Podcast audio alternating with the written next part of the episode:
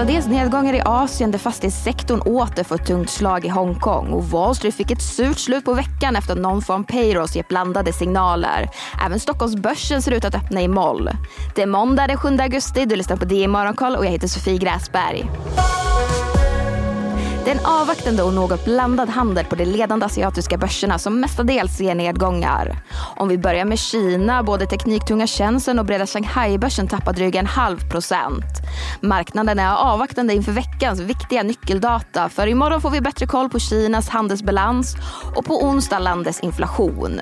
Vidare på kinesisk makro enligt kreditvärderingsinstitutet Fitch är det troligt att kinesiska myndigheter vidtar ytterligare åtgärder för att tackla lokala skuldberg.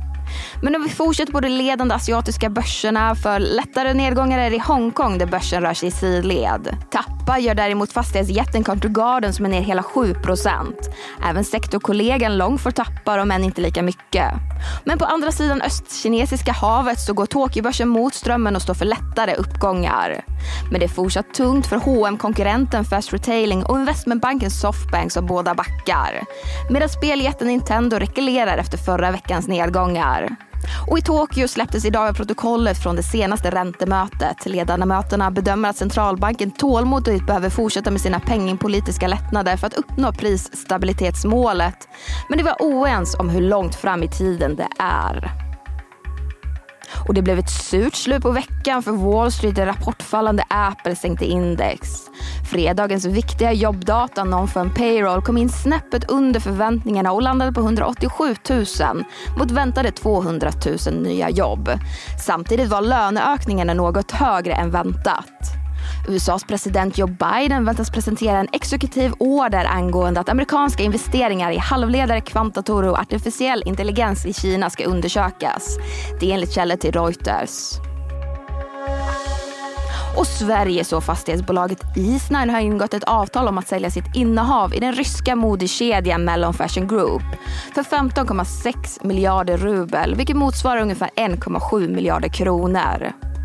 H&M storägare Stefan Persson, en gång Hexagons näst största ägare, har sålt 5 miljoner Hexagon-aktier för drygt en halv miljard kronor. Aktierna såldes någon gång under juli då snittpriset var 117 kronor. Och avyttringen är den första sedan sommaren 2021. Kursen i Mobe Pharmas företrädesemission på 100 miljoner kronor har fastställts till dryga 5 kronor. Vilket kan jämföra med fredagens stängningskurs på dryga 14 kronor. Aktien rusade ju på börsen i förra veckan när det blev klart att bolaget fått svenskt godkännande för sin behandling mot nagelsvamp. Och prylkedjan Clas Ohlson såg ett rejält försäljningslyft i juli.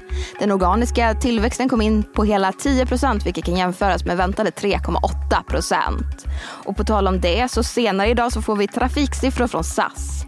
Juni var ju första gången på nästan fyra år som bolaget tjänade pengar. Så det ska bli intressant att se hur semestertäta juli såg ut för bolaget. Sektorkollegan Finn R kommer med sina siffror imorgon. Men vi har även en hel del makrodata att se fram emot i veckan. Om vi börjar med att återgå till Asien för som sagt på onsdag så får vi bättre koll på den kinesiska inflationen. Den väntas sjunka till minus 0,3 procent från tidigare noll blankt. Producentpriserna däremot väntas sakta ner i nedgång och landa på minus 5 procent blankt i årstakt från tidigare minus 5,4. Även i USA väntas inflationen sjunka och landa på 2,8 procent i årstakt från tidigare 3 blankt. Och antalet nya arbetssökande i landet väntas stiga den kommande veckan till 229 000 vilket kan jämföras med föregående veckas siffra på 227 000. Men det var allt för den här nyhetsuppdateringen. Det är Morgonkollet tillbaka igen imorgon. Jag heter Sofie Gräsberg.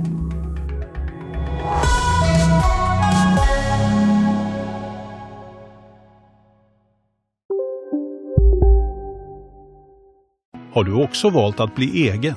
Då är det viktigt att skaffa en bra företagsförsäkring. Hos oss är alla småföretag stora och inga frågor för små. Swedeas företagsförsäkring är anpassad för mindre företag och täcker även sånt som din hemförsäkring inte täcker. Gå in på swedea.se företag och jämför själv. Hej, Ulf Kristersson här. På många sätt är det en mörk tid vi lever i. Men nu tar vi ett stort steg för att göra Sverige till en tryggare och säkrare plats.